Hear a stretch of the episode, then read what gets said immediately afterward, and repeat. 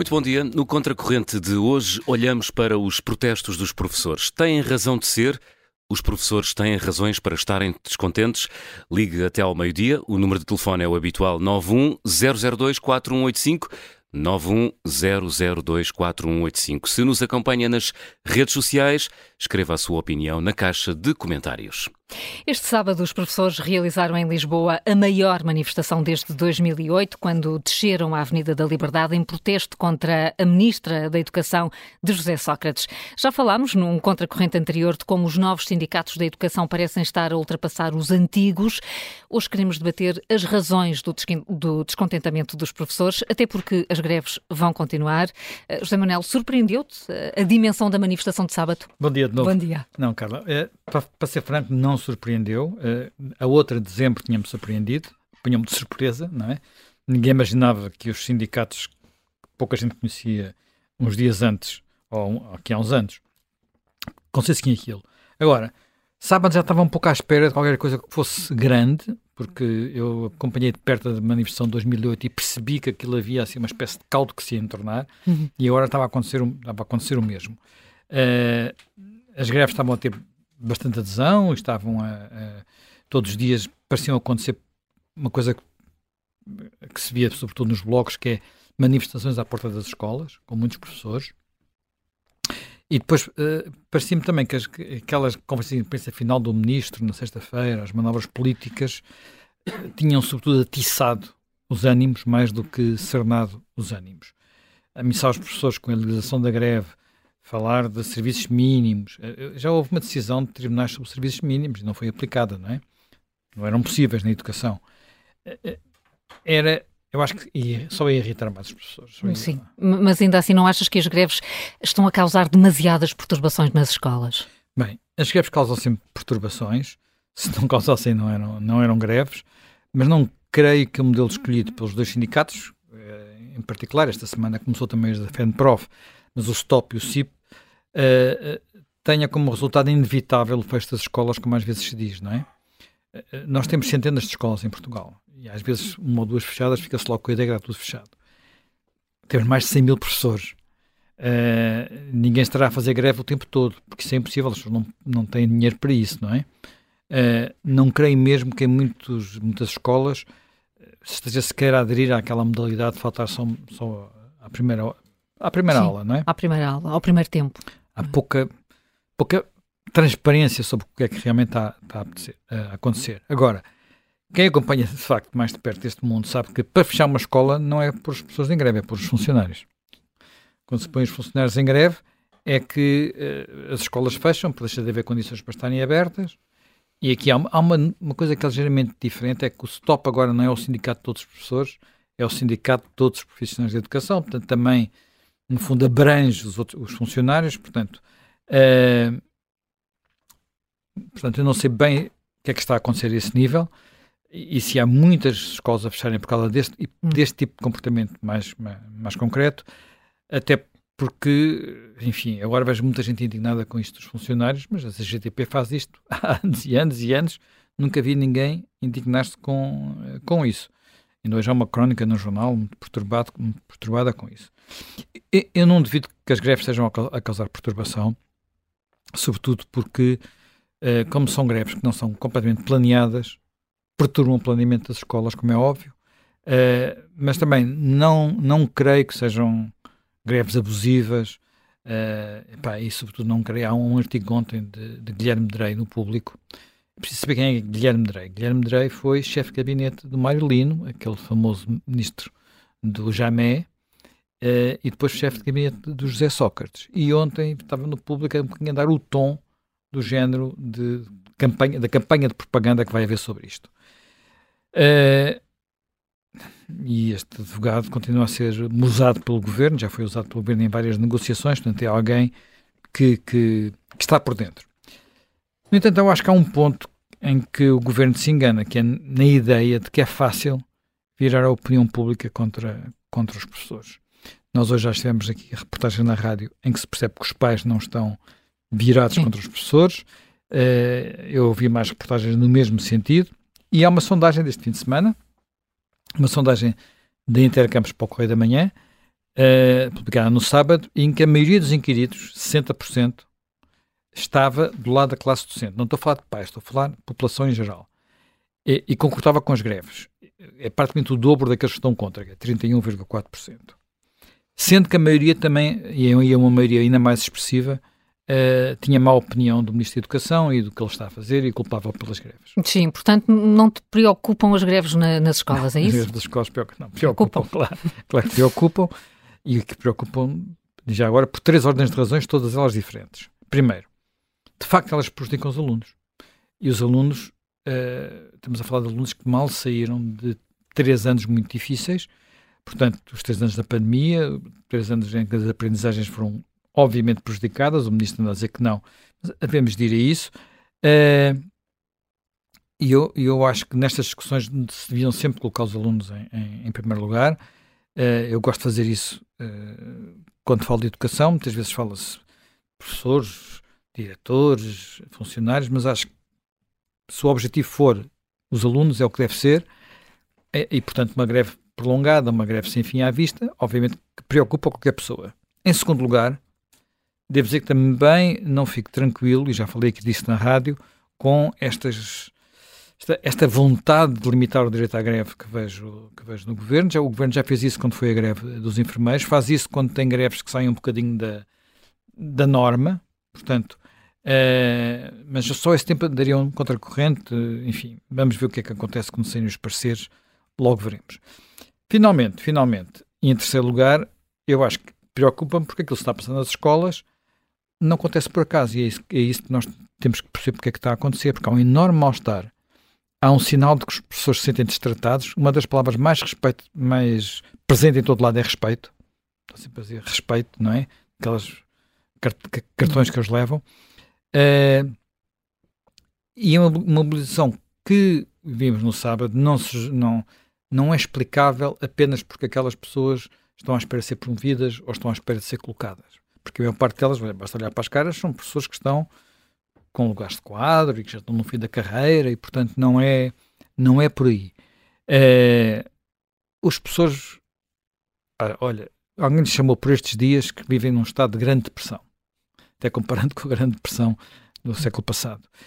E, e, e eu acho que é por aí que temos que encontrar as razões para, para a mobilização, sobretudo se pensarmos que uma coisa também importante. No sábado, as máquinas sindicais poderosas, nomeadamente a da, da FENPROF, não estiveram no terreno.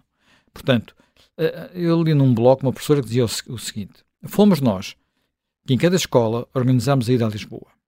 Contratámos os autocarros e pagámos a viagem. E foi assim que, em todas as escolas, em todo o país, esta manifestação foi organizada pela base da pirâmide. Os sindicatos tiveram de vir atrás. Bem, e eu creio que, isto, é, é mesmo assim que aconteceu. Aliás, é curioso olhar para algumas das fotografias que aparecem nas redes sociais do interior dos autocarros, que estavam cheios, os autocarros vinham cheios. Portanto, houve mesmo mobilização, houve pessoas que contam que foi no próprio durante a viagem que pagaram o custo, essas coisas todas. Com, com o Prof não é assim, quer dizer, há uma, uma capacidade diferente, os autocarros, enfim, não tem nada a ver. Portanto, aquilo que temos que procurar perceber é o porquê, porquê desta revolta e não achar, como parece achar o ministro, que toda esta gente é gente desmiolada, eh, que está a ser manipulada e por mentiras dos sindicatos, quer dizer, é uma explicação que não colhe. Eh, não colhe, mas essa discussão entre ministros e sindicatos ainda pode acabar nos tribunais. Pois pode, pois pode. Há ameaças disso, pelo pois menos, é. não é? Uh, a mim interessa antes perceber porque é que os anúncios, por exemplo, do, do, do, do Ministério uh, alguns anúncios recentes sobre as mudanças, por exemplo, no sistema de, de colocações, no fundo foram a gota d'água que fez transbordar um copo. É assim, quer dizer, que já estava tudo, tudo, tudo para esta explodir e explodiu. Formalmente, uh, nós olhamos muito para as motivações sindicais dos protestos, não é? Há um tema antigo, que é a recuperação do tempo de serviço. Já não, é, já não são tantos anos como naquele tempo em que o Mário Nogueira andava com nove anos, não sei quantos meses, não sei quantos dias já não me lembro, não sei o que é que foi recuperado pelo, pelo, pelo caminho. E há um tema novo, que é o problema da, da colocação dos professores. A questão da recuperação do tema de, da área, digamos, do tempo de serviço, eu acho que aqui é um problema de frustrar expectativas. Todo o discurso dos governos da Geringonça e do Partido Socialista foi reversão, reversão de medidas. Quem fica fora das reversões tem expectativas frustradas. Pronto, é isso que está, que aqui está em causa. Portanto, uh, e, e eu não sei, sinceramente, não consegui perceber se este se é verdade ou mentira que só os professores neste momento é que não recuperaram o tempo de serviço. Há aqui muitas questões que têm a ver também com a carreira, com a, com a importância que o tempo de serviço tem para a carreira, que são muito particulares, mas não consegui perceber isso em detalhe, porque de facto aquilo é, é um bocadinho complicado. Agora, há uma coisa que eu sei: o tempo de serviço não devia ser um critério tão importante como é na vida dos professores. Portanto, a antiguidade não devia ser um posto, como na tropa. É o que eu dizia da tropa: a antiguidade é um posto. Uh, mas a verdade é que nenhum Ministério da Educação conseguiu resolver, a meu ver, uh, este problema. E eu acho que este problema que tem a ver com a carreira dos professores só se resolve de uma forma que, no limite, tem de ser muito mais descentralizado do que hoje. E, e, muito, e, avaliado, e tudo avaliado de uma forma diferente da avaliação uh, que temos. Por exemplo, a desafio apresentaram-nos contas sobre como era impossível, por razões financeiras, pagar mais.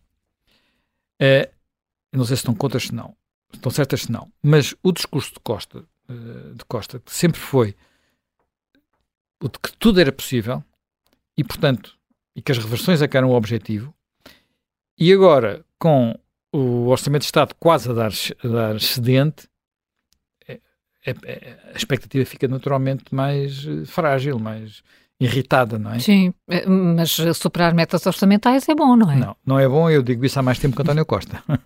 Portanto, uh, o Estado português ainda custa demasiado aos contribuintes, sobretudo para aquilo que pagamos. Custa demasiado? Não, custa, custa cada vez mais. Mas não fui eu que criou as expectativas de que tudo era possível. Nem, nem, nem, nem andei nunca a dizer que a ilusão que havia dinheiro que desse para tudo. Pelo contrário, não há, disse muitas vezes não havia dinheiro. Eu gostaria é que, em vez de termos a discutir os tempos, os tempos de serviço, se estivesse a discutir outro enquadramento profissional para os professores, mas isso não está a acontecer, nem vai acontecer. Nem vai acontecer porque há um clima de tal desconfiança que muito dificilmente as pessoas se sentam para falar a sério sobre essa, essa matéria. E aí chegamos ao segundo ponto, e o segundo ponto é o problema das, das contratações e das colocações descentralizadas, ou minimamente descentralizadas. Bem, primeiro de tudo, eu sempre critiquei o modelo atual. Sempre achei que ele uh, era um modelo, já lhe chamei stalinista, é um, eu sempre achei que o centro devia estar nas escolas, uh, as escolas devem ter mais autonomia, até porque há uma questão muito simples, tem a ver com, com, o projeto das escolas, com as diferenças que há entre elas, com os, os, ambientes em que têm que trabalhar, que são muito diferentes de escola para escola, muito diferentes mesmo, e portanto não é só vendo o tempo, tempo de serviço e a nota de um professor há, há 30 anos que se sabe uh, qual é o melhor professor para a escola. Os sindicatos, na verdade, nunca quiseram ouvir falar disto. Nunca, nunca. Sempre foram contra isso porque a colocação centralizada dá muito poder aos sindicatos. Infelizmente, os professores, professores de esquerda e professores de direita, eu conheço de um lado e do outro, entram em pânico só de ouvir falar em, em, em autor, por exemplo, das autarquias têm algum papel uh, na sua contratação. O, o, ora bem, o Alexandre Almeida, e isso, agora com a corrupção, ainda hoje de manhã eu falei nisso no vencedor, ainda mais em pânico entram, porque cria-se uma imagem horrível as autarquias. O Alexandre normalmente quis isto. Uh, tem escrito muito sobre estas matérias. E ele já explicou que o sistema que temos de colocação de professores é que é uma lista ordenada nacional, a famosa lista ordenada nacional, e um computador que depois pega na lista e distribui as pessoas, é um dos sistemas mais centralizado da Europa, se não mais centralizado. Pelo menos em países da nossa dimensão não há ninguém que seja assim como nós. Uh, quase ninguém pratica. Portanto, há depois sistemas totalmente descentralizados em que as escolas têm o poder todo e há sistemas mistos. Mas como nós. Só este do terreiro do passo, como tu dizes, não é? Eh, mas tu dizes, Manuel, que os professores entram em pânico só com a ideia uh, de que o poder local possa interferir na seleção. Como é que se vai sair deste dilema? Olha, eu já, já o disse, acho, tem que ser de forma gradual. Tem que ser de forma gradual, uh, tem que se tentar, por exemplo, não fazer tudo ao mesmo tempo, uh, não fazer com todas as escolas ao mesmo tempo, uh, ter, criar regiões pilotos ou escolas piloto, inclusive testar mecanismos diferentes, não tem que ser tudo igual, uh, e depois ir ganhando confiança, provando que é possível ter um sistema diferente que não prejudica os professores, que beneficia os professores e que não é dominado pela eu vou contratar o meu sobrinho, o meu tio, o meu ou o amigo do meu filho, ou uma coisa assim do género. A SETES fez algumas propostas, a SETES onde, onde está o Alexandre Homem Cristo, na área da educação, ele tinha precisamente um modelo de compromisso uh, para, para tentar ir, ir a meio caminho, que no fundo usa a lista graduada, mas permite que ela seja usada de forma descentralizadamente, portanto não permite a escolha direta. As escolas teriam que escolher de uma espécie de mini bolsa que, onde os professores estariam, estariam aí pela lista graduada. Um sistema uh, misto. Uh, é uma possibilidade, é uma possibilidade, mas devo dizer que no passado já houve uma tentativa de fazer alguma coisa. Não me pareceu muito bem feita, pelo contrário, pareceu um bocadinho atabalhoada, foi no tempo de Nuno Crato. Eu disse mal dela, portanto não vou dizer bem agora, portanto era uma coisa chamada Bolsa de Contratação de Escola, mas era um início do caminho.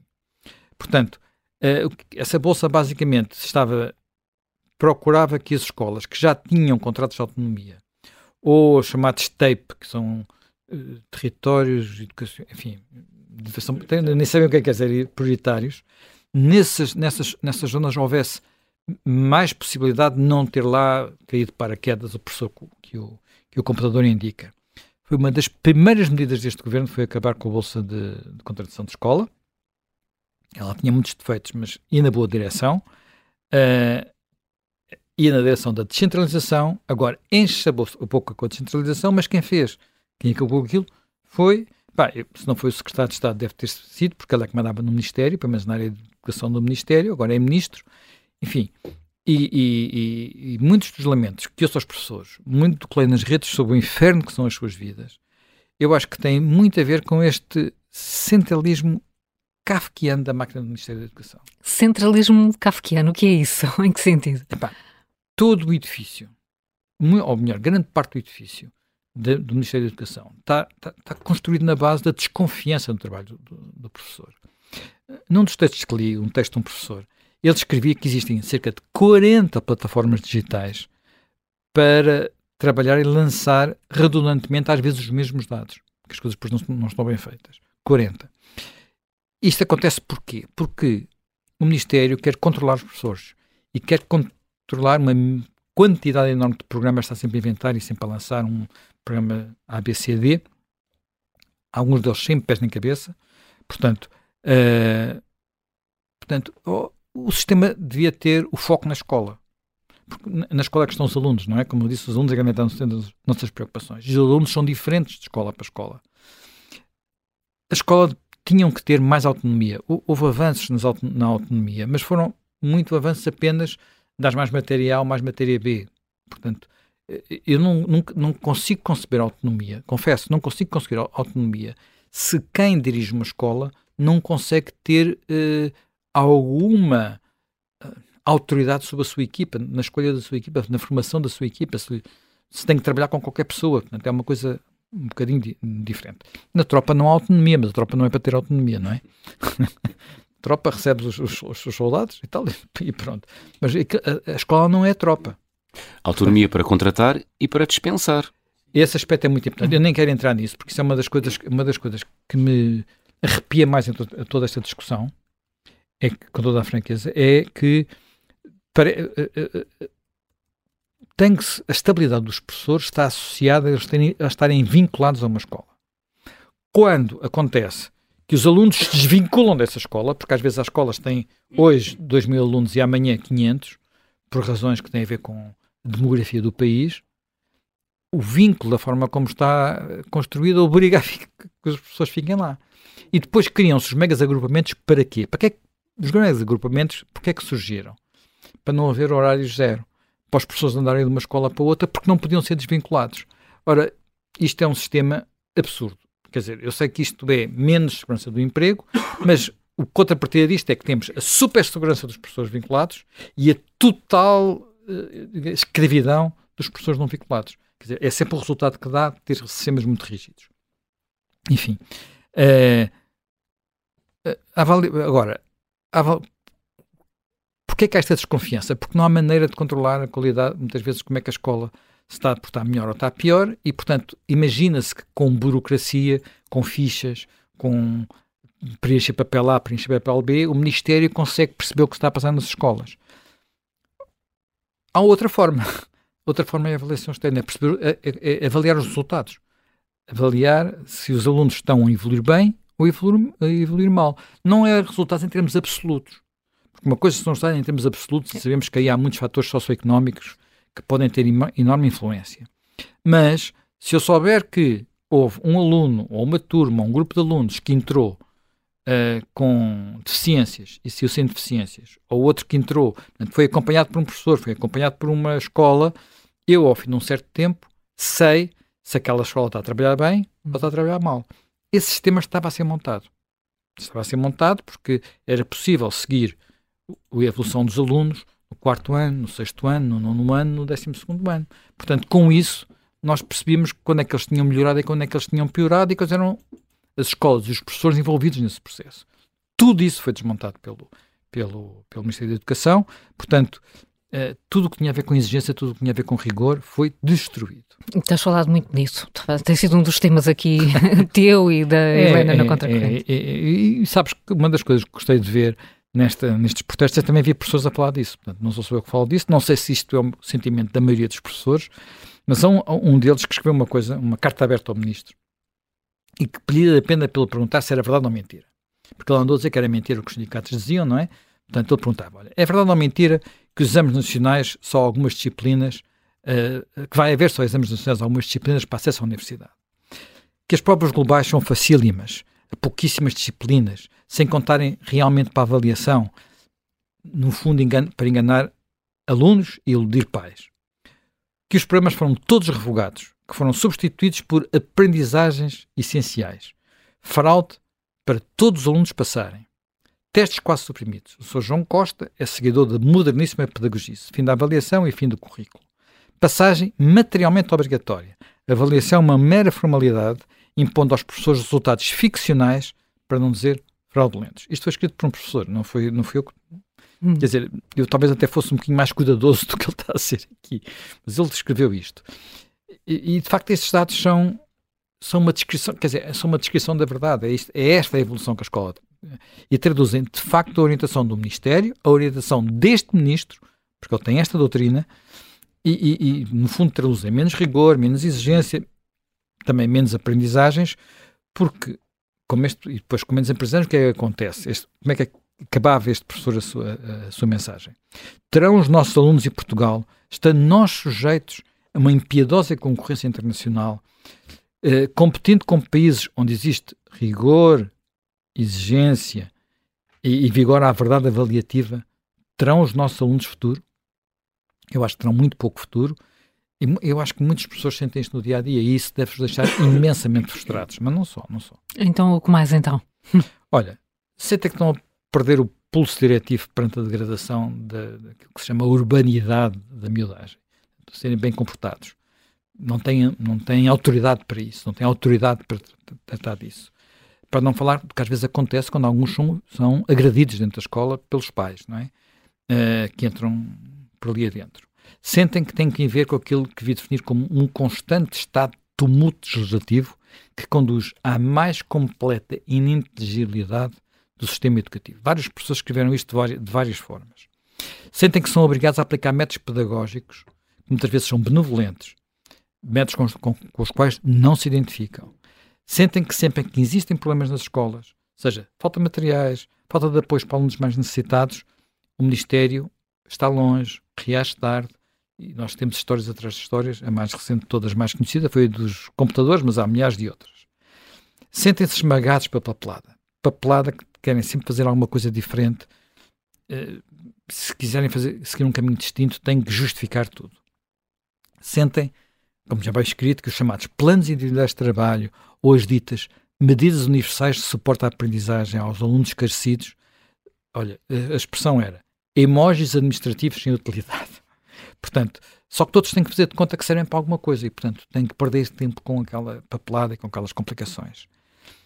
Sentem que, ao mesmo tempo que se fala de mais autonomia escolar, são poucas ou nenhumas as condições para terem realmente autonomia ir para além de aplicar a seu bom prazer as tais aprendizagens essenciais, pode facilitar a vida, mas é um facilitismo que no fundo acaba por não agradar aos, aos que tinham da escola uma visão, uma visão diferente. E sente outra coisa ainda, sentem que há muito, muito tempo que o discurso dos responsáveis políticos é, quando há uma crise, é de ataque aos professores. O que também sucede muito porque os sindicatos tradicionais uh, ocuparam demasiado tempo num debate em que era, era, era demasiado corporativo e também não, não falaram como deviam ser para a opinião pública. Falava-se sempre mais dos direitos dos professores do que nos objetivos que é melhor ensino e, e apoiar os alunos. Eu não sei se é verdade ou não aquilo que se diz que há cada vez mais professores de baixa psicológica, com cada vez mais casos de burnout. Eu até vi dizer que são provavelmente os maiores clientes dos psicólogos do país em termos de número. Não sei se é, se é verdade, se é exagero. Mas, no, mas admito que existam, quer dizer, que há, até porque a classe, a classe docente está envelhecida, não nos esqueçamos disto, está envelhecida e, portanto, está mais frágil. Por causa disso mesmo, tem menos energia. E, e depois não é possível, não é mesmo possível continuar a desesperar por saber que há muitos colegas, quer dizer, repare, é um professor e depois tem que trabalhar com muitos, muitos colegas que está lá por aquele ano e depois vai-se embora, vão e vêm, carregam a casa às costas. Naturalmente queixam-se só os professores da vida que levam. Uh, não é possível ser contratado e recontratado e contratado e recontratado e nunca ter a vida resolvida. Como, enfim, não sei se o, hoje de manhã ouvimos o Mário Nogueira, ele diz que, que com pessoas assim há 11 anos, eh, coisas desse género, como disse, a solução não é contratos definitivos, mas também a solução não é uh, tratar as pessoas com os pés. Então, há algo aqui no meio tal não devia andar a batalhar por um sistema de avaliação. Quer dizer, o sistema de avaliação, andamos a falar dele há 15 anos.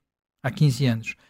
E não se encontraram ainda soluções razoáveis. Eu, na altura, quando começou o debate, parecia-me parecia que os, os professores não queriam ser avaliados. Depois fui ler o, que é, o sistema. O sistema era kafkiano. E não fazia sentido. E comecei a perceber que eles tinham, tinham razão. Aquele sistema não podia ser. Agora, alguma coisa tinha que estar. E provavelmente não tinha que ser igual para o país todo como é, não é?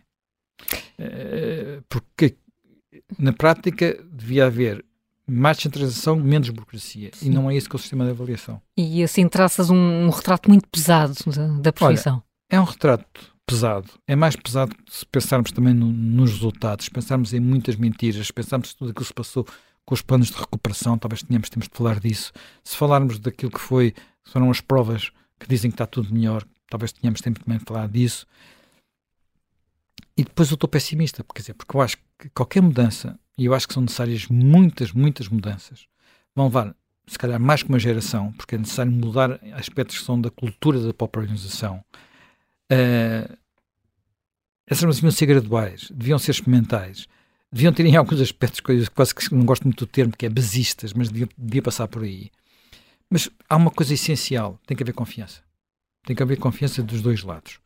E isso, eu acho que neste momento, com este ministro, parece-me que isso está irremediavelmente estragado, apesar de haverem uns amigos do ministro a escreverem artigos a dizer que não, e que ele é o melhor ministro de sempre. A escola pública, pelo caminho, só pode piorar. Pois o que acontece com estas guerras também é outra coisa, é que não há depois candidatos a professores. Não há candidatos a professores. O que acontece com estas guerras também é que os pais que podem transferem os alunos para as escolas privadas. E o que aconteceu desde que há geringonça é que a percentagem de alunos nas escolas privadas, sobretudo no ensino secundário, aumentou. Aumentou. E em termos absolutos, aumentou muito no ensino secundário. Aumentou muito. Estamos a falar, estamos a falar, eu tenho aqui o, aquele número, depois podemos ver números, deixamos isso para outra altura, Sim. para não estar, já, já me estendi um bocadinho. Já, já te estendeste um bocadinho, mas enfim, quando se começa a falar de, de educação, e já percebemos isso em todos os contracorrentes que fizemos, são muitos assuntos e é uh, quase obrigatório passar por eles todos. Uh, a Elisa Manero é a nossa primeira convidada, é, é professora de matemática tem escrito vários artigos de opinião aqui no, no Observador, todos, todos eles sobre educação. Elisa Maneiro, bom dia, obrigada por estar bom connosco. Uh, também... Bom dia ao auditório e bom dia aos comentadores. Uh, também lhe parece que há, que, há, neste momento uma quebra de confiança entre professores e governo? na minha ótica, professora, sim, porque a mensagem que nos chega às escolas, dia diretores ou dia professores que vão às reuniões, via sindicatos e via comunicação social é muito dispar. Como é muito dispar, acabamos por não saber, acabamos nós, professores, eu como professora, também posso, nós professores, saber quais são, afinal, os objetivos do, das propostas apresentadas. O problema é esse. Não, ou seja, não entendo o que é que o governo está a propor. É porque tem, tem havido uh, muitas contradições naquilo que estão a pedir uh, ou que reivindicam os sindicatos e, aquilo, e, e, e o que ouvimos do Ministro da Educação e do próprio Primeiro-Ministro é que os sindicatos estão equivocados. Pronto, se calhar é, é um problema de, de comunicação. Uhum. Mas o problema é que o governo, via comunicação social, diz uma coisa, os sindicatos dizem outra e os diretores que falam com os colegas dizem que é outra informação. Quer dizer, há três dias, diretores, sindicatos e governo via comunicação social. E nenhuma destas três fontes é igual. Hum. E eu, professora, professora que dou aulas todos os dias e estou com, com, os alunos, quando recebo informação, realmente não consigo perceber então quais são exatamente as propostas, porque não estão claras nem evidentes. Algumas centrais sindicais pediram as datas aos ministros, pedem as, as reuniões gravadas e não são cedidas. Pronto, quer dizer, isso, não, isso, isso levanta a suspeição.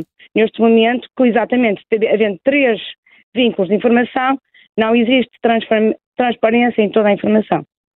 Pode ser então que estes dias que estão marcados para os encontros no Ministério da Educação ajudem a encontrar uma, uma posição única, uma posição clara e inequívoca por parte, por parte do Governo, se isso não acontece. Elisa Maneiro, eh, ainda na, na reação à, à, manifestação deste sábado dos professores, ouvimos aqui na Rádio Observador eh, Filinto Lima, que é o, o Presidente da Associação dos Diretores Escolares, eh, dizer que os professores estão mais unidos que os sindicatos. Também, também vê isso neste momento? Sim, sim, sim. Eu sou professora, não sou sindicalizada no STOP. O STOP terá no máximo uh, eh, 3 mil associados e, e vimos nas ruas mais de 3 mil pessoas. Vimos mais de 50 mil e por isso considero que isto é um movimento de professores. O sindicato soube auscultar as ânsias dos professores, porque nos, o, não lembrar que a maior parte das pessoas que pertencem à direção de STOP são professores no ativo os professores que estão nos sindicatos que são das, das, das confederações são professores que já não pisam uma sala de aula há 20 anos. Por isso não sabem os novos desafios da sala de aula desde que começou a escolaridade obrigatória em 2009. É que aí, sim, há uma grande diferença. Desde 2009 até agora, 2023, existe uma grande diferença na sala de aula, a massificação do ensino trouxe novos desafios. Eu posso dizer, olha, em disciplina, um aumento em disciplina grande, não é? Por telemóveis aumenta mais em disciplina. Neste momento, cerca de 1% dos alunos em cada turma não quer trabalhar. Não, não. 1% não, 10%. 10% dos alunos em cada turma não quer trabalhar. E não quer trabalhar porquê? Porque não tem interesse, uh, já desistiu, uh, são alunos que estão, que, estão integrados em turmas, por exemplo, do secundário, e neste momento eles têm, uh, infelizmente, problemas ao nível sensorial e cognitivo e não têm acompanhamento da educação especial na sala de aula, porque o Decreto-Lei 54 de 2018 veio retirar estes apoios. Também temos que pensar que há a burocracia docente, a presença de alunos que não falam o português por exemplo, eu até nem tenho muita dificuldade, matemática universal. Hum. E sendo matemática uma linguagem universal, considero que tenho sorte, porque quando recebo numa turma, por exemplo, três coreanos, alguns meninos do Senegal, do Nepal, do Bangladesh, eu até consigo ensinar matemática. Sendo matemática uma linguagem universal aqui na China e nos Estados Unidos. Mas os meus colegas não têm a mesma facilidade porque têm outras outras disciplinas mais específicas. E, e, e diz que esses novos eh, fenómenos uh, começaram a sentir-se uh, com maior intensidade de, a partir de 2009? Sim, sim, sim. Consegue quando, atribuir alguma, alguma razão para isso? Sim, sim. Foi quando estabeleceu a obrigatoriedade da escola para todos, isto não é por decreto. Eu não posso ter um aluno que não sabe ler numa, numa turma de sétimo ano e que quer bater aos outros, e ter alunos também que têm dislexia, precisam do meu apoio, alunos que têm autismo, precisam do meu apoio, e alunos que não têm nenhum, nenhum programa específico. Eu preciso ter alguém na sala de aula, nomeadamente o professor de educação especial, quando tem esses alunos dentro da sala de aula. Eu acredito na escola para todos. Eu acredito na escola para todos, mas não acredito que sou eu que sou culpada quando um aluno tem um déficit cognitivo, que, que tive já, insultou-me. Eu tive que marcar uma falta disciplinar. Eu não posso dizer aos, aos outros alunos que aquele aluno tem um déficit cognitivo e que eu tenho que ter mais paciência com ele. Mas também não posso deixar insultar à frente de todos. Tem que estar em causa a inclusão e a privacidade dos alunos. O aluno tem direito à universidade, tem, tem direito à escola. Eu acredito no, no, que a escola é, tem que ser universal para todos, mas acredito que também todos os alunos têm os mesmos direitos. Assim como o aluno que tem mais dificuldades e necessidades diferentes tem direito a estar na escola, o aluno que quer progredir e quer ir para o ensino superior também tem direito a ter todas as condições para aprender. E para aprender sem estar a ser pressionado, vítima de bullying, que muitas vezes acontece. Olha, eu também sou mãe, também sou mãe, mas estou na escola pública. E já tive eu que, infelizmente, que ir para pronto, as autoridades policiais porque a escola não soube atender às necessidades de defesa dos meus educandos e desde os sete anos. Elisa Maneiro, o que nos está a dizer é que as reivindicações dos professores vão muito além da carreira, da colocação, têm a ver com problemas que são uh, estruturais da sociedade. Como é que se ultrapassa isto? Olha, neste momento eu acho que o governo tem que primeiro querem, querem avançar com o modelo de contratação, mas neste momento eles têm que contratar definitivamente os professores que estão há 20 anos a, a contrato. Eu sou, sou, do Porto, como revela o meu destaque, eu estive aqui em Lisboa, eu há 17 anos vim residir para Lisboa, a minha família está toda aqui em Lisboa, eu optei por vir para residir para Lisboa, mas eu só ao fim de 13 anos, sendo Lisboa uma zona deficitária, é que eu fiquei no quadro de zona pedagógica.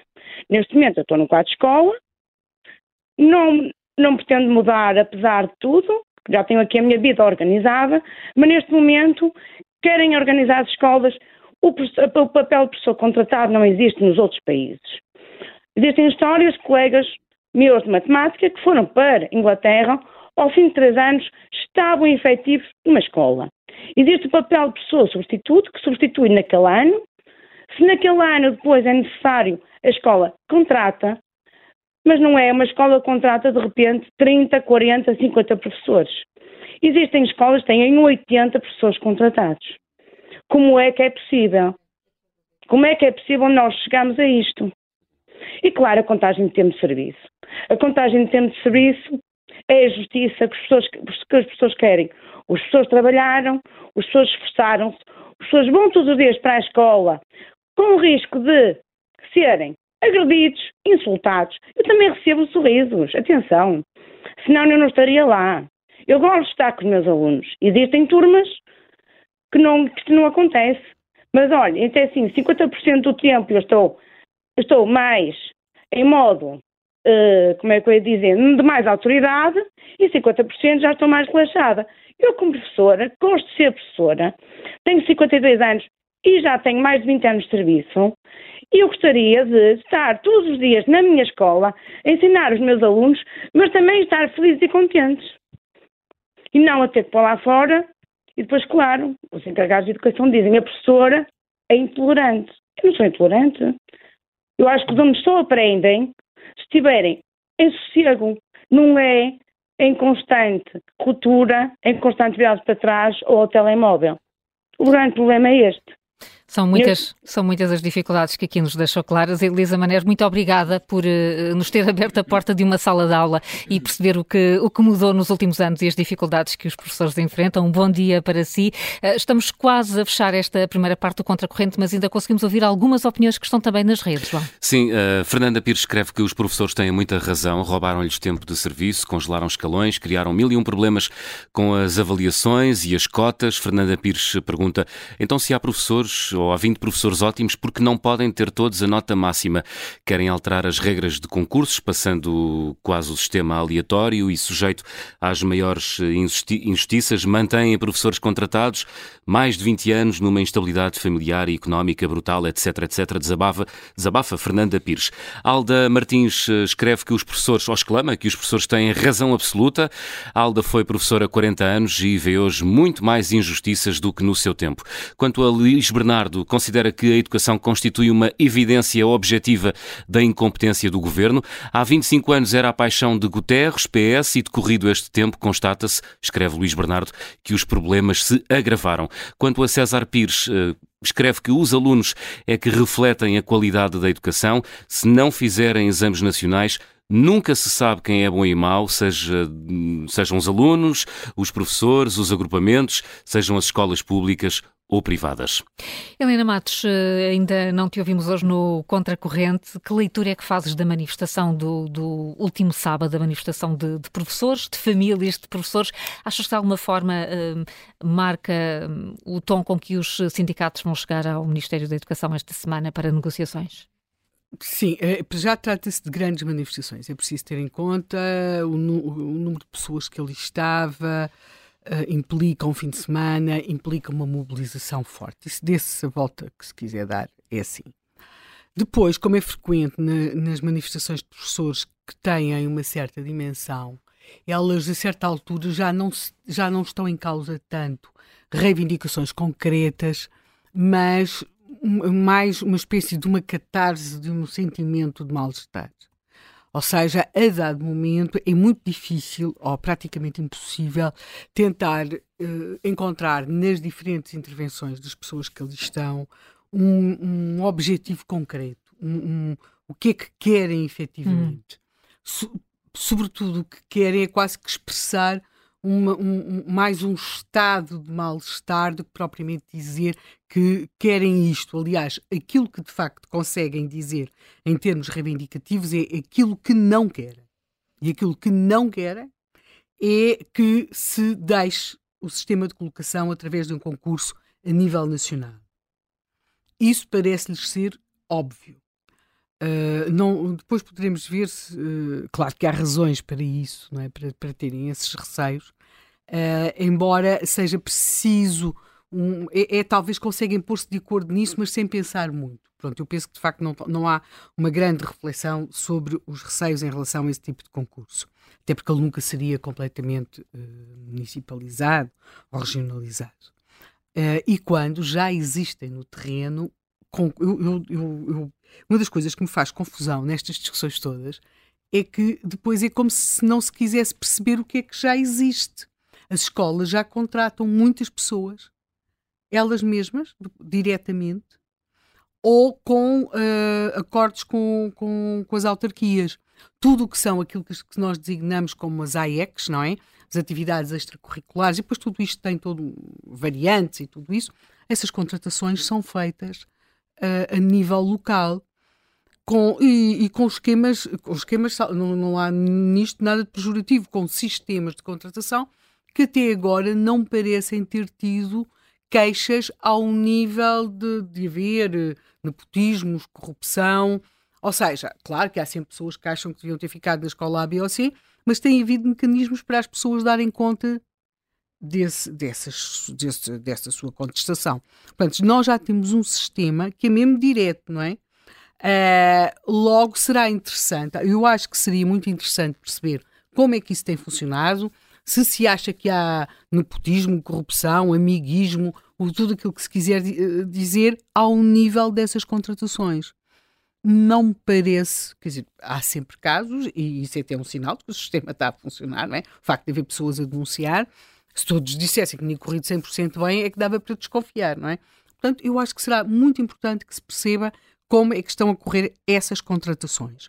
Até porque, agora pode dizer, são AECs, são pessoas que não têm uma carreira no sentido uh, dos professores do termo, mas é muito importante perceber, até porque se poderá aprender muito com esse sistema de contratação. Pronto, essa é outra das coisas e acho que é importante que se perceba. Com tudo isto, eu quero chamar a atenção que para quando uh, a Primeira República, o Estado Novo e a democracia resolveram uh, investir uma parte significativa de, de, das verbas disponíveis dos impostos dos portugueses na criação de uma coisa chamada escola pública. Foi criada, eu repito, a Primeira República, o Estado Novo, a democracia, foi para uh, que os portugueses, as, as, jovens gerações, as crianças, os adolescentes, depois isto vai mudando ao longo dos anos, uh, ficassem preparados, escolarizados para conseguirem estar no mundo do seu tempo, não é? Serem cidadãos, aprenderem um conjunto de coisas que se considerava elementares, depois vai mudando o propósito daquilo que se ensina.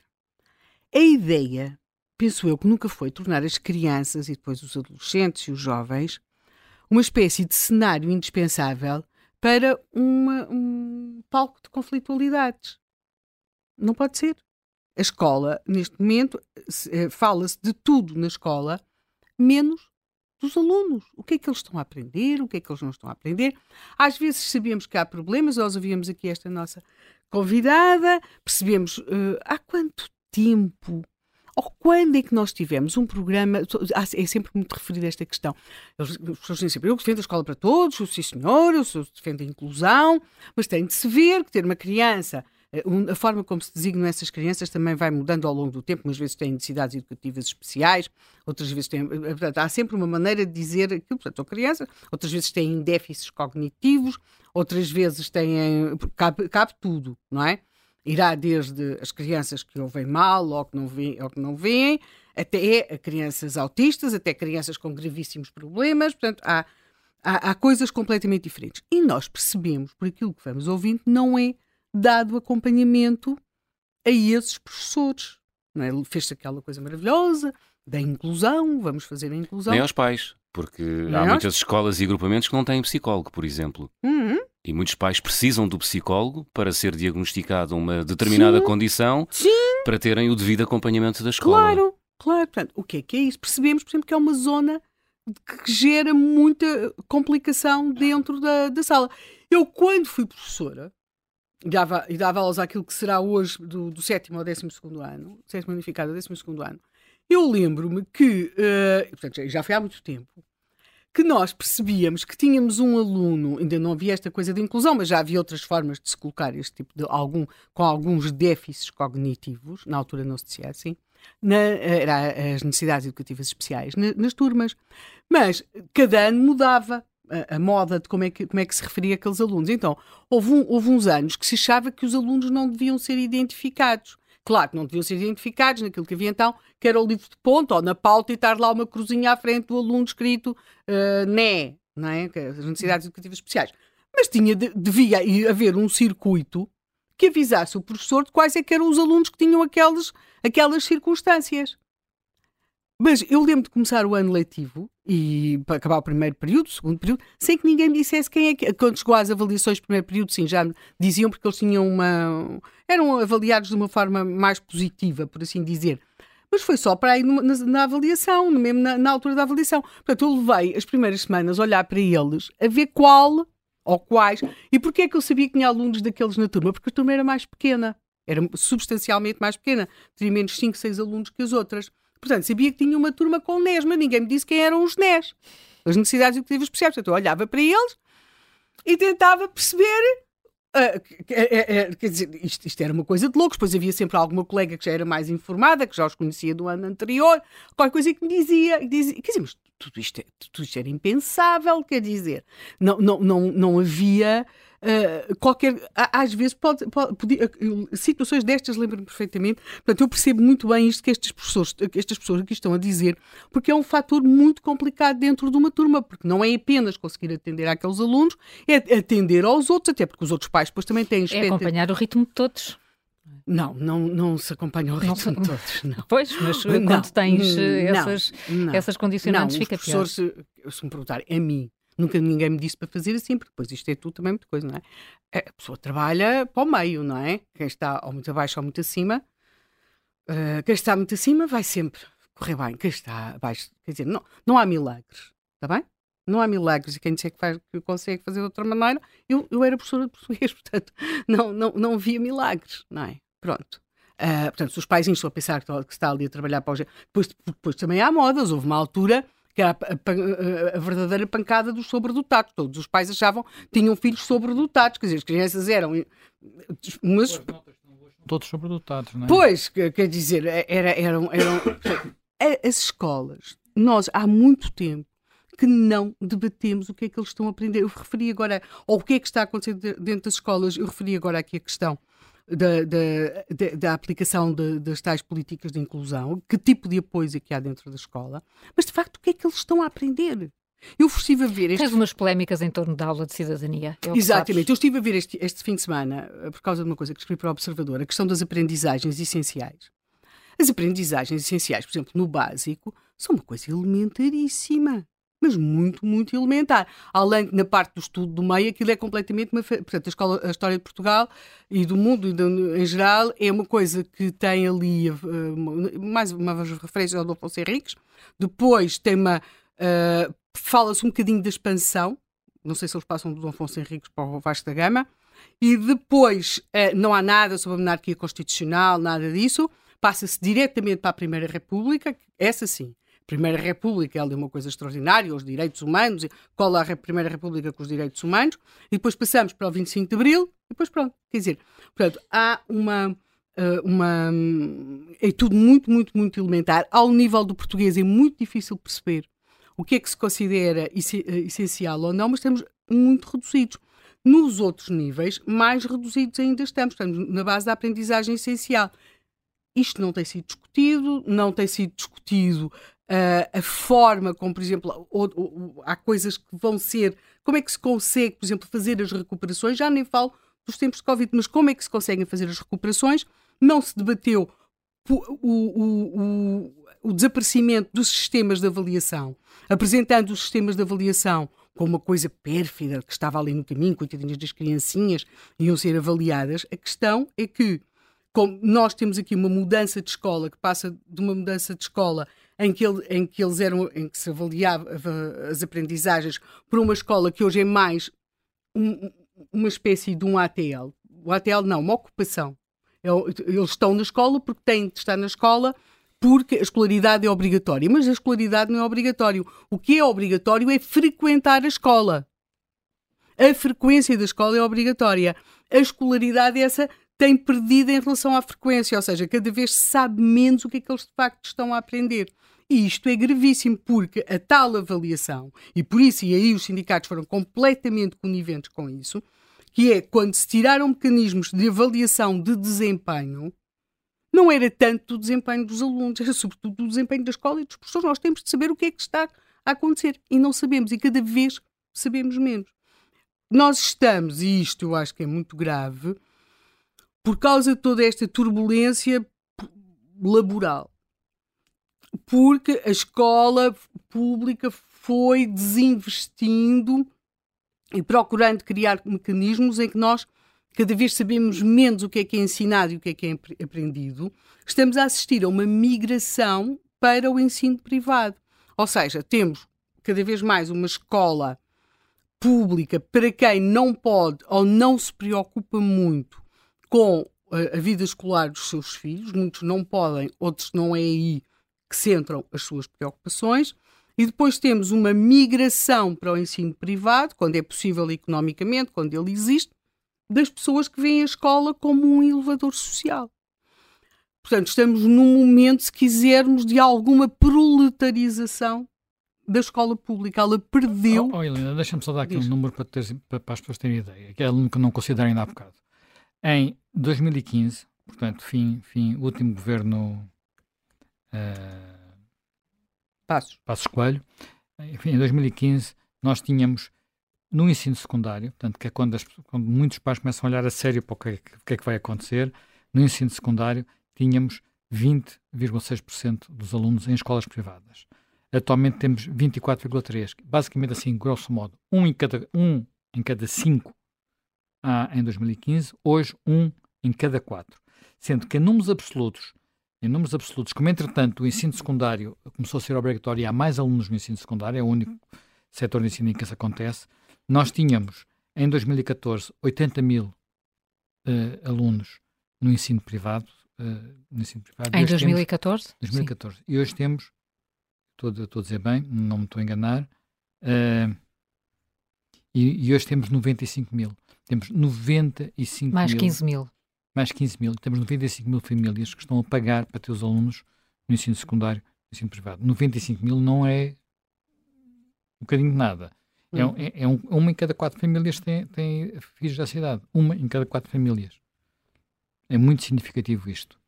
Sim. Sim, noutros níveis de ensino existe também o recurso depois a centros escolares privados, onde fazem uma parte do público, depois têm aulas, um apoio no centro escolar privado. Portanto, nós estamos a assistir a uma, um, uma espécie, não é um paradoxo, porque é uma constante no, dos governos socialistas, em países democráticos, porque nos países não democráticos fecham os privados. Nos países democráticos o que fazem é provocam, é a mesma coisa que nos seguros de saúde, ou seja, a degradação dos serviços públicos levam a que as pessoas procurem compensar recorrendo aos privados.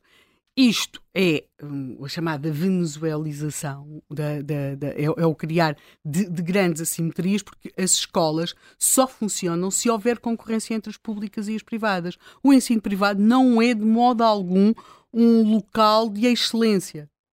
Não é. Mas é, é, tem condições. Claro, tudo, há coisas horríveis. Quer dizer, eu lembro na minha geração dizer que não ia, quer dizer, eu de cima dos meus 12 anos, não sei o que, de, de garantia que não ia para o ensino privado porque era uma coisa para burros. Quer dizer, mas eu nasci em 1961. E, portanto, uh, o que nós temos de perceber é que, neste momento, esta degradação, esta conflitualidade, não é apenas um problema dos professores, não é apenas um problema dos, dos ministros, nem um problema do governo. Nós temos de sentar na mesa de discussão os alunos. Porque se não sentamos na mesa da discussão os alunos, os interesses dos alunos, das famílias dos alunos, é, é, é, é como estarmos a discutir o Serviço Nacional de Saúde sem falarmos dos doentes. Não pode ser. Não pode. E eu ainda quero só apenas acrescentar uma coisa. É assim, é, as pessoas imaginem que os funcionários da, da, da, da Segurança Social ou, faziam uma greve, entravam numa greve que impedia que se pagasse as reformas às pessoas e os, os ordenados também na função pública. Pronto, toda a gente tem o seu direito à sua greve, penso eu, não é? Portanto, achavam um absurdo, não é? Mas agora, temos de perceber que aqui esta, esta greve, estas greves, e que têm toda a legitimidade de serem feitas, a verdade é que estão a corroer as aprendizagens. E, portanto, ou se fala pelos alunos e se representa os alunos nisto, porque não adianta o Ministério dizer, eh, nós andamos nisto desde a paixão do António Guterres pelo ensino. Imaginem se ele não se tivesse apaixonado pelo ensino, o que seria? E, e depois temos os professores a dizer que lutar é ensinar e ensinar é lutar, mas quer dizer, mas as crianças, entretanto, cada vez sabem menos. Eu este fim de semana, este fim de semana escrevi aqui no Observador, foi uma coisa que eu nem tinha consciência disso, só tive quando comecei a escrever. Há criança, uma criança que tinha entrado no, na, aquilo que se chamava antigamente primeira classe, o primeiro ano do ensino básico, não teve até agora um ano escolar normal. Porque ou esteve com medidas de pandemia ou já entrou no processo de luta. Eu, não há provas de aferição nesse sentido, mas nós precisaríamos urgentemente que fossem feitas umas provas a estas crianças, porque, entretanto, o nosso Ministro da Educação veio anunciar no final do ano passado que Portugal as aprendizagens recuperaram, não, até melhoraram. Portanto, temos, temos de perceber, nós estamos todos uh, num enorme problema, a, a, situação de grande extremo entre o ministro e, as, hum. e, e os sindicatos não augura nada de bom, mas eu peço que, por favor, se ponham os alunos também na mesa e os alunos têm estado uh, fora disto. Nós estamos com muitos telefonemas, muitos, muitos professores, mas não só.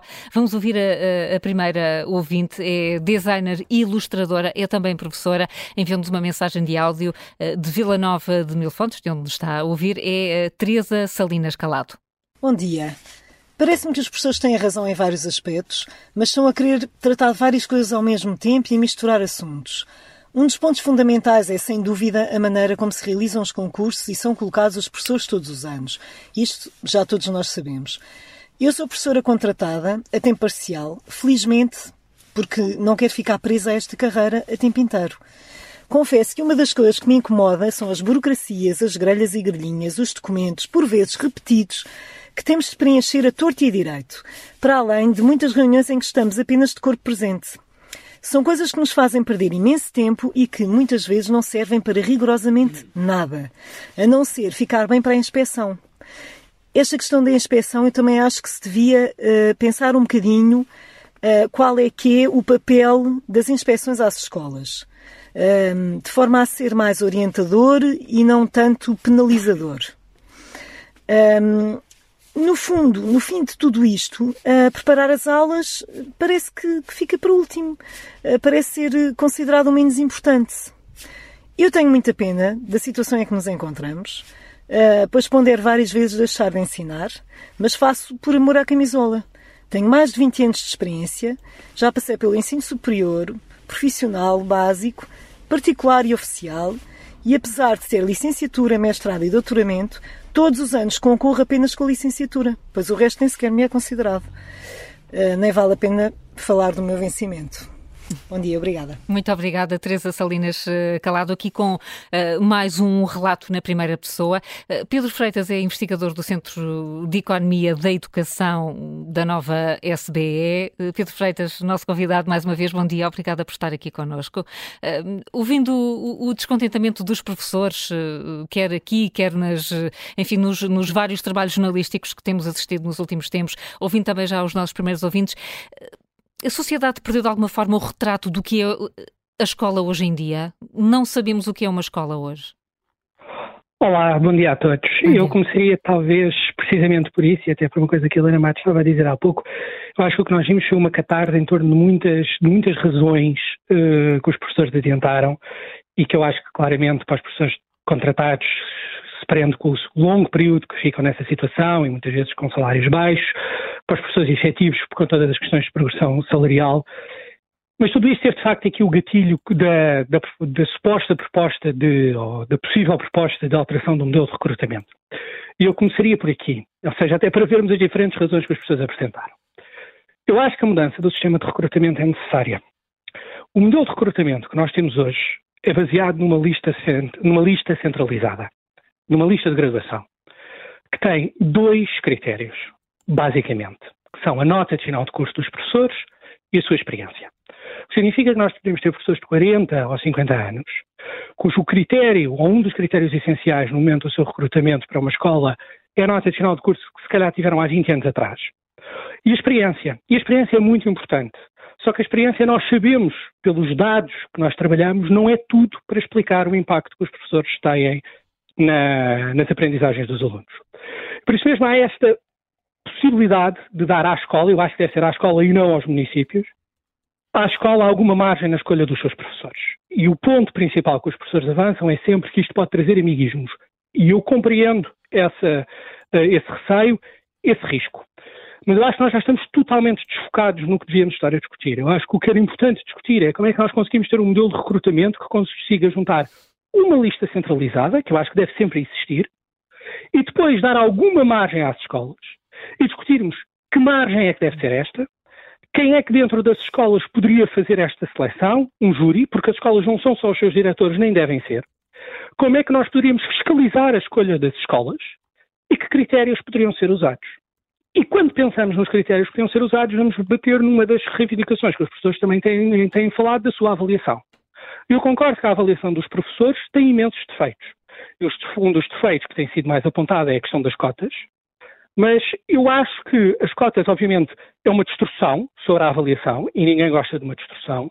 A pergunta que nós também devemos fazer é: se nós eliminássemos as cotas de hoje para amanhã, a avaliação dos professores era uma avaliação por si boa, a que temos hoje? Eu acho que não. A avaliação dos professores neste momento não informa para os três princípios que deveria informar não informa acerca das fraquezas e forças dos professores, ou seja, não sinaliza aos professores onde é que eles podem progredir, não informa a formação contínua dos professores, ou seja, em que aspectos é que os professores devem investir na sua formação contínua, e não informa acerca de quais é que são as características dos professores no momento em que querem mudar de escola ou que querem ir para uma outra escola. Isto porque os professores não são todos iguais, as escolas não são todas iguais e os contextos em que os professores ensinam não são todos iguais. E é normal determinados professores com determinadas características possam ser melhores ou piores para determinadas escolas ou para determinados contextos. O que eu acho que esta discussão, tanto em torno da avaliação como em torno do recrutamento, deixa muito claro é um enorme ambiente também de desconfiança nas escolas. Ambiente de desconfiança dos pares que avaliam, ambiente de desconfiança em relação aos diretores das escolas e em relação às direções das escolas. Eu acho que esse também é um tema que está muito latente. Há uma enorme desconfiança no sistema entre, dentro das escolas, também entre os professores e as suas direções. Eu acho que isso também é preciso pensar. Agora, isto apanha-nos, toda esta, esta, esta circunstância, numa curva de falta de professores. Eu penso que foi o Alexandre Homem Cristo que escreveu há dias no Observador uma coisa que é totalmente verdade. Nós corremos o sério risco do sistema público de ensino ter um colapso de falta de professores nos próximos anos. E eu sei que continua a haver imensos uh, candidatos a concursos externos e pessoas que saíram da carreira e talvez potencialmente possam voltar. Agora, para isso acontecer, nós precisamos discutir em paralelo como é que nós trazemos estas pessoas. E precisamos discutir isto em três vertentes. Precisamos discutir, um, que incentivos é que nós damos na, no início da carreira a estes professores, nomeadamente aos contratados, em termos salariais também. Dois, precisamos discutir a formação inicial de professores. Ou seja, como é que nós podemos uh, ter uma formação científica forte e dando um complemento necessário de, de, formação pedagógica, mas como é que esta formação pedagógica pode ser dada? E não é fazer professores à pressa, mas é entender como é que a formação pedagógica pode ser feita porque a nossa formação inicial de professores também tem tido falhas. Não é por acaso que as escolas superiores de educação têm tido tantas dificuldades em atrair novos alunos. E depois temos que pensar como é que integramos estes alunos nas escolas. Estes alunos, peço desculpa, como é que integramos os novos professores nas escolas. O sistema português tem uma, tem uma particularidade que é, que, eu, que é bastante bizarra. Quando um professor novo chega a uma escola, nós não temos nenhum sistema formal do integrar, não temos nenhum sistema formal do induzir. E nós temos muitas escolas que muitas vezes fazem este esforço de integrar os professores, de os acompanhar, de os guiar nos primeiros anos, que é muito importante. Mas formalmente o sistema português atira um professor para uma escola sem o ajudar, sem o guiar, sem o tentar enquadrar, e este acompanhamento nos primeiros anos é muito importante. E depois as pessoas falam de uma série de outras coisas que são relevantes, de burocracia, de dificuldades de aprendizagem, de falta de apoio. Não foi por acaso juntamente com uma série de colegas meus, nós propusemos, depois da pandemia, que era muito relevante nós reforçarmos o apoio individualizado aos alunos com dificuldades. Porque nós sabíamos que os professores já não tinham capacidade de, em cima das dificuldades existentes, ainda apoiar os alunos que perderam aprendizagens depois da pandemia. E por isso mesmo é que esses sistemas de apoio, e há pouco falava-se de psicólogos, por exemplo, são particularmente importantes, dado o corpo docente que nós temos hoje em dia. Agora, eu preocupa-me bastante o caldo em que, em que nós estamos, no sentido que se nós pensarmos nos últimos anos, para os alunos portugueses nós tivemos uma pandemia, tivemos uma reformulação total da avaliação externa, que em muitos casos significa que deixou de existir.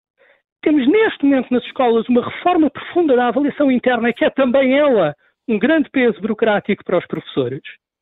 Temos, juntamente, uh, uma mudança curricular profunda, e agora temos este conflito uh, laboral intenso. Eu acho que este caldo é certamente prejudicial para as aprendizagens dos alunos e, portanto, é impossível continuar. Até porque, claramente, e como se estava a dizer, isto cria um problema da atratividade da escola pública e cria um problema da atratividade da escola pública junto das classes médias e das classes mais altas e nós temos, de facto, e nós temos que falar sobre isso, nós temos uma progressiva descapitalização social da escola pública. E a escola pública não pode ser uma escola apenas para as classes mais baixas, porque senão não é uma escola pública que seja exigente com os seus alunos necessariamente. Pedro Freitas, deixa-nos aqui um retrato de facto muito dramático do que está a acontecer na escola pública. Muito obrigada por eh, Obrigado, ter estado aqui no Contracorrente, contra, uh, cumprimentos também para si. Uh, João Casanova de Almeida foi secretário de Estado do Ensino e da Administração Escolar. Uh, estava a ouvir, bom dia, estava a ouvir o Pedro Freitas já. bom dia. E ouvindo este, este retrato, o que o ensino em Portugal precisa já não é de uma reforma, é mesmo de uma revolução com aquele caráter de uma mudança drástica. É isso isso mesmo que é necessário efetuar agora? Uh, bom, neste momento uh, que vivemos atualmente é preciso sentar à mesa com disponibilidade para ouvir as partes e resolverem os problemas imediatos. Uh, está aos olhos de todos o que se está a passar. é como se uma panela tivesse sido destapada de repente e que as emoções tivessem vindo cá para fora no, num espaço que nós compreendemos como um, um, um espaço que surge na sequência de algumas dificuldades uh, que o país atravessou, uh, de algumas reformas que eram necessárias fazer-se uh, e que não se fizeram em tempos em que a reivindicação saiu da rua, sabemos todos que houve um momento em que, um, ehm, pelo apoio que foi dado ao, ao governo anterior, se foram acumulando algumas tensões, que não se foram resolvendo alguns problemas uh, e que agora todos eles surgem. Todos nós sabemos que existem questões centrais e essas questões centrais têm que ser uh, resolvidas. Não significa resolvê-las de imediato, uh, mas tem que haver um plano para a sua resolução, mesmo que desfasado no tempo, com um plano de implementação que preveja que as reivindicações que são de inteira justiça que possam ser contempladas. E, e parece-lhe que há ambiente para, para que isso possa acontecer nesta altura? Porque, de um lado, temos o governo a ameaçar até, fiscalizar a legalidade de algumas, de algumas greves, do outro, temos sindicatos a promover greves na, poucos dias antes de, de iniciarem as negociações. É difícil negociar nestas condições? Claro que sim. Eh, mas uh, isso faz parte, estes momentos de tensão existem e é exatamente nestes momentos de tensão que nós temos que perceber a importância que a educação tem para o desenvolvimento do nosso país. Não é possível uh, que nós, depois de um período pandémico, em que as aprendizagens dos alunos, dos, alunos, dos nossos alunos, saiu fragilizada, eh, não é possível que nós eh, não tenhamos a capacidade para resolver os problemas que agora estão a surgir. Temos que, temos que ter confiança de que os decisores se vão sentar e se vão escutar para resolver esses problemas, mesmo que seja com um plano de execução faseado. O que nós temos que perceber uh, no meio de, de, tudo isto é o, o acumular uh, de sentimentos por parte dos professores. Um, os professores uh, compreenderam, assim como todos os portugueses, compreenderam o período que nós vivemos debaixo de um resgate financeiro. E compreenderam uh, que esse não era um momento em que poderiam ser, ter sido feitas muitas coisas. De qualquer modo, uh, fizeram-se, deram-se alguns passos, nomeadamente com as vinculações extraordinárias, nomeadamente com o aparecimento da norma travão que impedisse que os contratos uh, uh, fossem sendo sucessivos sem que se entrasse para a carreira. Foram dados passos, mas passos num contexto de grande dificuldade económica. Saídos desse período, é necessário olhar para aquilo que marca uh, neste momento as reivindicações dos professores. Os salários são baixos à entrada? São. São baixos até mais de meio da carreira. Uma, numa carreira com 10 escalões, só no oitavo escalão é que os salários se aproximam de valores uh, que são uh, uh, retribuídos por técnicos superiores ou por quadros dirigentes em organizações particulares. E isso é uma perversão. Os professores, com o facto do nosso país viver muito alicerçado no turismo e de ter captado muito investimento no imobiliário, o fazer com que subissem as rendas das casas torna impossível que um professor possa deslocar-se para dar aulas. E isso é algo que tem que ser pensado, tem que haver medidas para pensar isso. Por outro lado, há aqui uma. Uh, os professores sentem também que há uma discriminação relativamente à contagem integral do tempo de serviço.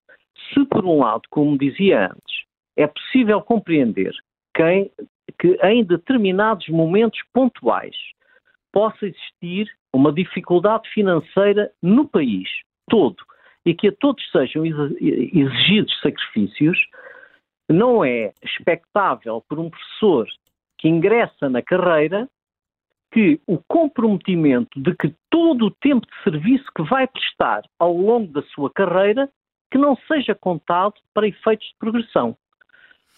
Ora, se os professores nas regiões autónomas têm o tempo de serviço integralmente contado e no continente não existe e se gera uma perversão na mobilidade desses docentes. Tem de ser percebido porque é que essas pessoas foram acumulando descontentamento. Se podemos resolvê-lo no imediato, não sei, mas Sim. que pode haver planos faseados e que hum. certamente todos se sentarão à mesa para resolver essa situação, isso é possível e baixa a tensão das coisas. É preciso que nós tenhamos consciência, como referia também há pouco, que a educação é o principal fator de desenvolvimento económico de um país. E nós temos que olhar para isso com toda a seriedade. Se numa primeira fase devem sentar-se os principais protagonistas, como o governo e como os sindicatos, para resolver os problemas mais imediatos, é muito importante que nós consigamos estabelecer consensos alargados entre os principais partidos políticos para definir uma estratégia de desenvolvimento do país e que não pode ser traçada sem que a educação esteja presente e que seja estabelecido um pacto para que haja o desenvolvimento que todos desejamos. Preciso baixar a, te a tensão e criar um pacto para que uh, se consiga ultrapassar esta, esta, esta fase de grande conflitualidade na educação. João Casanova de Almeida, muito obrigada por ter estado uh, no Contracorrente. Discutimos uh, os, as reivindicações dos professores com muitos telefonemas e também com muitos comentários nas redes. João. Muitos. Lourdes Mimoso enviou-nos um e-mail, é professora do Grupo 500, o grupo dos professores de matemática. Escreve que os professores estão cansados e fartos, esgotados mesmo. Lourdes Mimoso já já aderiu a algumas greves, mas pela primeira vez foi uma manifestação e também eh, para a frente do portão da escola. Ressalva esta professora que faltou, mas não ficou em casa. Eh, a Lourdes Mimoso enumera algumas razões para este descontentamento: o congelamento das carreiras, as cotas, pedagogias atropeladas, facilitismo, sobrecarga de trabalho, enfim, um sem fim de razões para o protesto desta professora de matemática. Maria Clotilde Osório escreve que o ensino primário foi transformado numa brincadeira para não traumatizar as criancinhas e um depósito de crianças para os pais poderem trabalhar. Aproveitem a capacidade de aprender das crianças e deixem de as tratar como patetinhas, escreve esta ouvinte, e acabem com o suplício dos TPC, os trabalhos para casa. Vítor Vaz, claro que os professores têm razão, tal como os funcionários da Justiça e da Saúde, a dimensão e a complexidade dos problemas é tão grande e profunda que é praticamente impossível resolver a questão, sobretudo num país pobre, envelhecido e muito assimétrico na sua geografia humana. Sofia Lopes defende a autonomia das escolas escolas e a descentralização do ensino. Escreve que estamos há anos a discutir aumentos salariais dos professores, mas nunca houve promoção de alterações substanciais no ensino, turmas menores, ensino mais prático e, por exemplo, um acompanhamento individualizado do aluno. O ensino está doente e a matar métodos de avaliação é como impedir um doente de fazer análises clínicas, escreve Sofia Lopes. Quanto a Vítor Costa, eh, Costa Lima, vai ainda mais longe, defende a autonomia das escolas, defende que deve ser valorizada a comunidade educativa, pais, professores e alunos devem ser mais envolvidos. São estes os reais intervenientes da educação, escreve este ouvinte. A carreira dos professores, defende o Vítor, deve ser feita pelos pais e professores e não eh, por critérios de antiguidade. O Vítor defende a autonomia em relação aos conteúdos e também aos métodos educativos. Não é o mesmo educar crianças em Trás-os-Montes ou na periferia de Lisboa, escreve Vítor Costa Lima. E o professor Diogo Sousa, que nos liga de Santa Maria da Feira, como é que se coloca nesta questão? Muito bom dia, Diogo Sousa. Bom dia. Uh, pegando naquilo que eu tenho vindo a ouvir dos vossos comentadores, de facto há aqui algumas reivindicações que são basilares e que já acontecem há mais de uma década e, portanto, são reivindicações que foram sendo acumuladas e que provocaram também esta enorme manifestação dos professores neste momento. E um, pegando nisso, eu selecionei aqui um conjunto de aspectos que considero essenciais, não apenas para mim, que ainda estou a introduzir-me na carreira, porque ainda sou um professor relativamente jovem, mas para colegas meus, onde eu nas escolas vejo que andam há 20, 30 anos na carreira e ainda nem sequer conseguiram atingir o quinto escalão em 10. E isso deve-se essencialmente àquilo que são as cotas de acesso, tanto ao quinto quanto ao sétimo escalão, que são cotas muito limitadoras e que muitas das vezes nós temos em determinados agrupamentos de escola a possibilidade de apenas, por exemplo, 10 professores avançarem de escalão. E quando isso acontece, pegando naquilo que é também o método de avaliação que é utilizado para os professores, nós temos professores que na avaliação global em si conseguem atingir classificações de muito bom, que uma pessoa à primeira vista pensa que será de facto uma avaliação de, de alto nível, e na realidade esses professores não conseguem mudar de escalão, não conseguem atingir a progressão, porque o número tão limitado de vagas faz com que apenas professores com classificação de excelente, e mesmo alguns de classificação de excelente, não consigam dar esse passo para o próximo escalão. Depois temos também uma segunda reivindicação, que é algo relativamente básico, a recuperação de tempo de serviço. E nós começámos num panorama que superava nove anos de tempo de serviço congelado, nove anos de carreira dos professores que acabaram por não contar nesta progressão. E hoje em dia ainda estamos a falar de mais de seis anos e meio que não foram dados de volta aos professores. E quando nós pensamos nestes colegas que estão há 20, 30 anos em carreira, que não conseguem atingir determinados escalões, nós temos de ponderar será que este tempo de serviço efetivamente faz a diferença? E vemos que faz muita diferença. E nós estamos a falar de uma subida de escalões que pode não parecer significativa para pessoas onde eventualmente possa não acontecer a progressão na carreira, mas estamos a falar de profissionais que são altamente qualificados e querem ver um vencimento, uma remuneração que corresponda aos seus níveis de qualificação. Quando na realidade o que nós temos é imensos professores nos escalões mais baixos da carreira, apesar de já estarem na carreira, lá está há décadas e o vencimento fica sempre inalterado. Vai apenas sendo atualizado em função da inflação e este ano nem sequer isso aconteceu, porque a atualização foi inferior àquilo que é o nosso valor da inflação atual. Depois, queria aproveitar também para falar da questão dos assistentes operacionais. Uh, Diogo, vou-lhe pedir só para ser uh, breve nessa, nessa, nessa parte, para ainda conseguirmos ouvir pelo menos mais um ouvinte, por favor. Com certeza, com Sim. certeza. Então eu termino com esta questão dos assistentes operacionais, porque são fundamentais para, de facto, operacionalizar aquilo que são as atividades diárias de uma escola. E nós vemos que, por muito que os professores queiram fazer atividades diferenciadas, queiram, por exemplo, trazer os alunos para fora da sala de aula, isso é impossível de acontecer se não existirem assistentes operacionais que garantam a segurança da comunidade em si. E tornar e, a escola mais atrativa também para os alunos e que se uh, sintam Exatamente. mais motivados na matéria. E Diogo Sousa, muito obrigada. Foi longa a lista, mas percebe-se uh, que uh, são muitas as necessidades que nesta altura os professores vão pedindo e que sejam satisfeitas. A Elsa Fonseca não é professora, é arquiteta. Ouve-nos em Lisboa. Bom dia, Elsa Fonseca. Viva, viva bom dia. Bom dia. Eu vinha, eu vinha propor que cota parte do tempo que os alunos estão uh, na sua formação seja também uma formação prática, ou seja, não seja 100% teórico, os alunos só sabem uh, estudar, não sabem fazer a prática. E a prática pode ser em colaboração com a indústria, com a agricultura, com a aquacultura, com artes ditas descontinuadas, carpintarias, serralharias, tudo isso são trabalhos muito válidos, quer dizer, os, os jovens eh, normalmente têm trabalhos muito válidos, uh, só que não são utilizados. São uh, normalmente projetos teóricos que servem para nada e deviam ser projetos práticos. Obrigada e adeus. Muito obrigada, Elsa Fonseca, aqui a propor que haja projetos práticos para os alunos, e a Helena Matos dizia logo no início desta segunda parte do Contracorrente que os alunos devem ser colocados nesta equação e valerem quando se olha para o que deve ser a escola, a escola pública, a proposta desta ouvinte arquiteta Elsa Fonseca. Vamos ao encontro de mais um dos ouvintes que se inscreveram para eh, participar eh, neste contracorrente. Há mais um professor em linha que está a ligar de Gaia. Manuel Pereira, bom dia. Obrigado. Bom dia. Bom dia.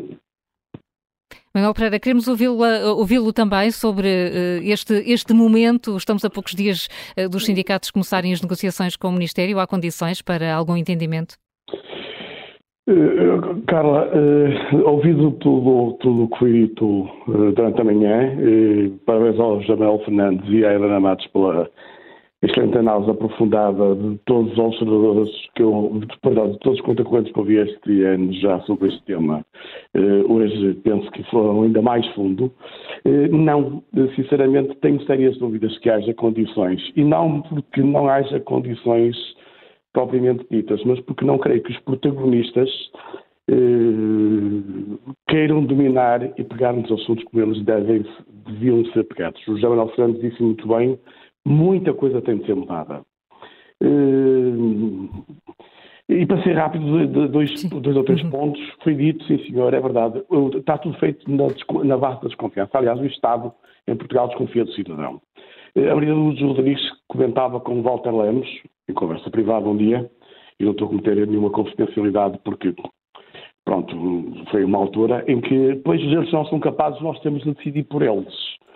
Uh, a Confap era gerida por Albino Almeida, que sonhava-se a secretário de Estado da Maria Luz Rodrigues, e hoje está onde? Uh, e por isso a Confap depois preocupa-se que haja greves, porque a escola é o armazém. Não, a escola não é o armazém. E isso também tem que ser repensado. E como já foi dito ao longo da manhã, eh, decide-se muito nos gabinetes, eh, resolve-se, tomam-se muitas decisões dos gabinetes, mas ninguém conhece exatamente o que é que se passa nas salas de aula. Por isso, quando se sentam à mesa pessoas que têm uma formação, como revelava o Alberto Gonçalves aqui há dias, sobre o questionário para os novos governantes, onde até há erros de concordância, eu diria, quando a formação já atingiu estes níveis, e todos nós sabemos que isso é verdade, eh, eu não acredito que as pessoas queiram pegar nos assuntos a sério. Os assuntos não se podem pegar a meio, tem de se pegar na base. E há uma coisa muito característica nossa: nós não sabemos planificar, não, não gostamos, e por isso também não temos vontade de ir atrás, ao início dos problemas. Pegamos sempre nos problemas ou pelo meio ou quase pelo fim. E voltamos sempre, andamos sempre um, em, em, em, curativos e Sim. nunca em tratar o assunto a fundo. Se... É só. Muito, Muito obrigada, obrigada, Manuel Pereira, e agradeço-lhe também o facto de perceber, de ter percebido que estamos quase no fim do, do, do contracorrente. Uh, Helena, um pacto de regime na educação, a ideia foi sugerida aqui uma com, com outra expressão, ah, é possível?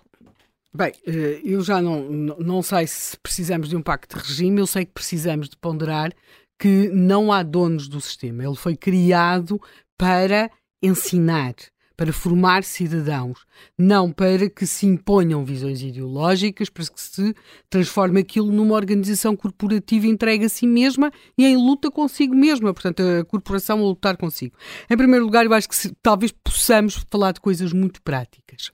E uma delas é que agora, tanto que o governo tem, até descobriu em si mesmo uma paixão pela educação, pela, pela habitação, pela habitação que veio substituir a pretérita paixão pela educação, por sua vez foi sucedida pela paixão pelo Serviço Nacional de Saúde, que talvez pudesse usar algum desse dinheiro da habitação a construir habitação para que pode, em termos municipais, para ser usada para professores. Algumas câmaras procuram fazer Algumas isso. câmaras, nomeadamente na área de Lisboa, o Eiras. E, portanto, as câmaras não são assim um bicho não, tão grande? Não, o Eiras, por exemplo, os Altino Moraes, teve essa perspectiva, essa intervenção. Há algumas câmaras, são poucas, ou seja, tendo em conta a, di a dimensão que o problema casa como o problema casa é referido no discurso dos professores, seria de pensar que as autarquias, por exemplo, pensassem que podem ter aí um papel importante para conseguirem cativar professores. E não estou a pensar só nas, nas autarquias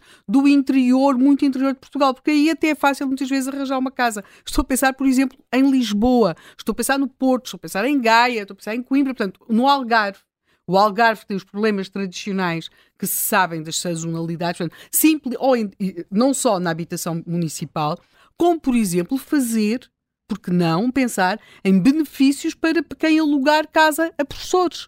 Uh, uma isenção fiscal, promover, portanto, há mil e uma formas, há várias formas para já e para resolver ou para procurar minorar este problema. É certo que a carreira está bloqueada, também temos de perceber o seguinte: É certo que a carreira está bloqueada, é certo que o acesso aos últimos escalões da carreira é muitíssimo difícil ou praticamente impossível, mas também é verdade que não se pode comparar automaticamente com os outros uh, uh, cargos da função pública, as outras carreiras da função pública.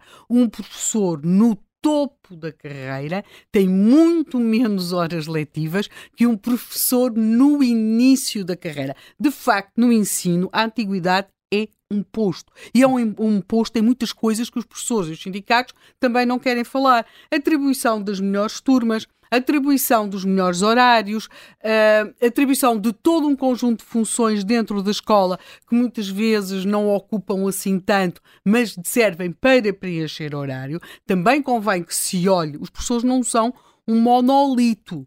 Há ali questões muito corporativas. E quando os professores e quando os sindicatos dizem que há, pode haver amiguismo por parte das escolas, sim, pode haver amiguismo por parte das escolas, porque existe amiguismo também a funcionar muitas vezes dentro da escola. Portanto, se calhar o que se está é a temer que o amiguismo que já existe dentro de determinadas escolas depois seja transposto para fora. Portanto, convém também, não, não estamos aqui num mundo de, de, de, de, gente muito boa e gente muito má. Portanto, agora, sobretudo, há uma coisa, todos terão as suas razões.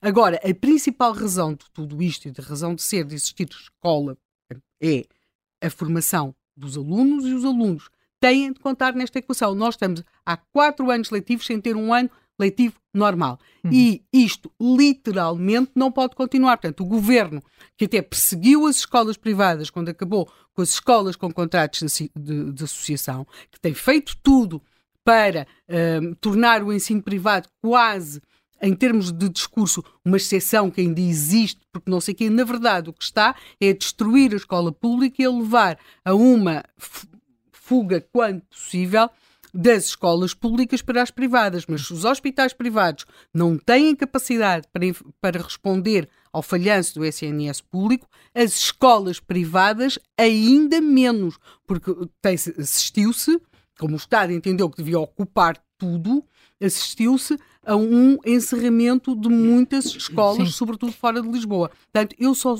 peço uma coisa: não se esqueçam que a escola existe por causa dos alunos. E Como é deles é temos ouvido falar pouco. Como é que sai disto, José Manuel? Olha, eu, eu sei se isso, acho que tem, tem, que se conversar muito, não é? Porque eu tive agora aqui a olhar para, não conhecia em detalhe, a tabela, a tabela salarial dos professores.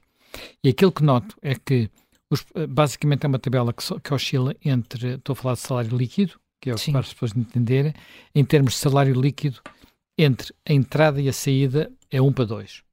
Claro. Portanto, entra-se e sai-se e não chega a duplicar sequer.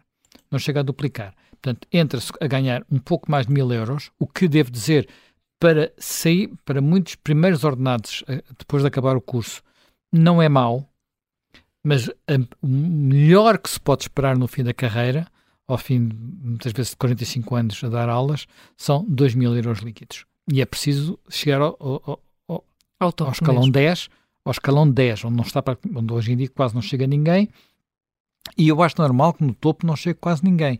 Agora, isto é um leque salarial muito apertado, sobretudo se tudo estiver comprimido na primeira metade, até o que vai até, até, ao quarto, até ao quarto, quinto escalão, e o que no quarto, quinto escalão, a diferença líquida entre a entrada e está no quinto escalão, que pode acontecer ao fim de 20, 30 anos de professores, são 300 euros líquidos.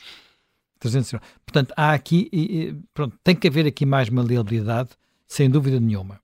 Uh, e, pá, e não pode haver, continuar a haver mentira. Eu, eu, estava aqui, uma das coisas que hoje, quando anunciamos o programa, eh, me foi enviado foi pela Susana Peralta, foi o relatório que ela e que o Pedro Freitas e sim, mais sim. uns professores da Nova foram, enfim, não é um relatório, é um ponto de situação, uma apresentação feita no Parlamento no dia 20 de dezembro sobre a recuperação de aprendizagens e de alguma forma para mostrar como é que aquelas que são pouco fiáveis, no mínimo, os resultados a, a que se chegou.